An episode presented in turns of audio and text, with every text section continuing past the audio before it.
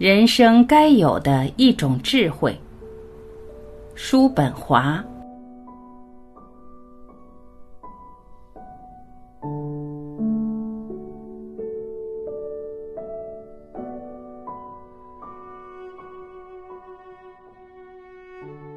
在这世界上生存，具备一定的预见能力和宽恕能力，合乎我们争取幸福的目的。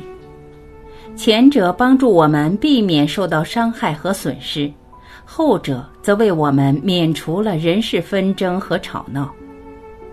谁要是生活在人群当中，那他就绝对不应该摒弃任何人。只要这个人是大自然安排和产生的作品，哪怕这个人是一个最卑劣、最可笑的人，我们应该把这样一个人视为继承的事实和无法改变。这个人遵循一条永恒的形而上的规律，只能表现出他的这个样子。如果我们碰到一些糟糕透顶的人，那就要记住这一句话。林子里总少不了一些怪鸟。如果我们不这样做，那我们就是不公正的。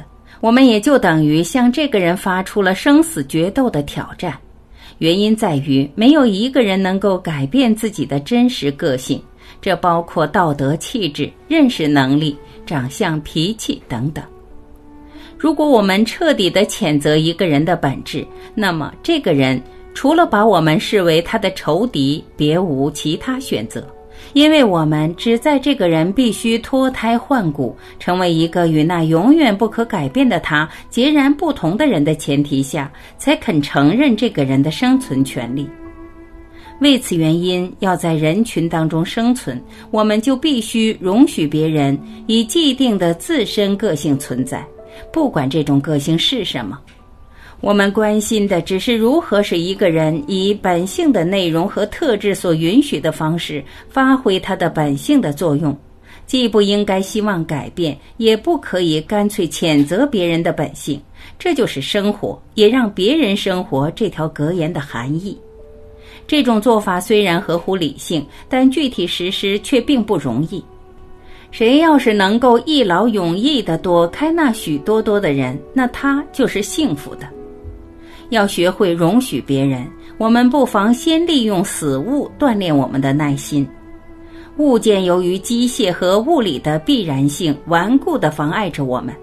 每天我们都有这样练习的机会，在这之后，我们就可以把在这种练习中获得的耐性应用在人的身上了。我们让自己习惯于这样的看法。别人拂逆我们的心意，妨碍我们的行动，但他们这样做完全是出于一种严格的、发自本性的必然性，它与物体活动所根据的必然性一般无异。所以，针对别人的行为动怒，就跟像一块横在我们前进路上的石头大发脾气同等的愚蠢。对于许多人，我们最聪明的想法就是：我不准备改变他们。我要利用他们。感谢聆听，我是晚琪，我们明天再会。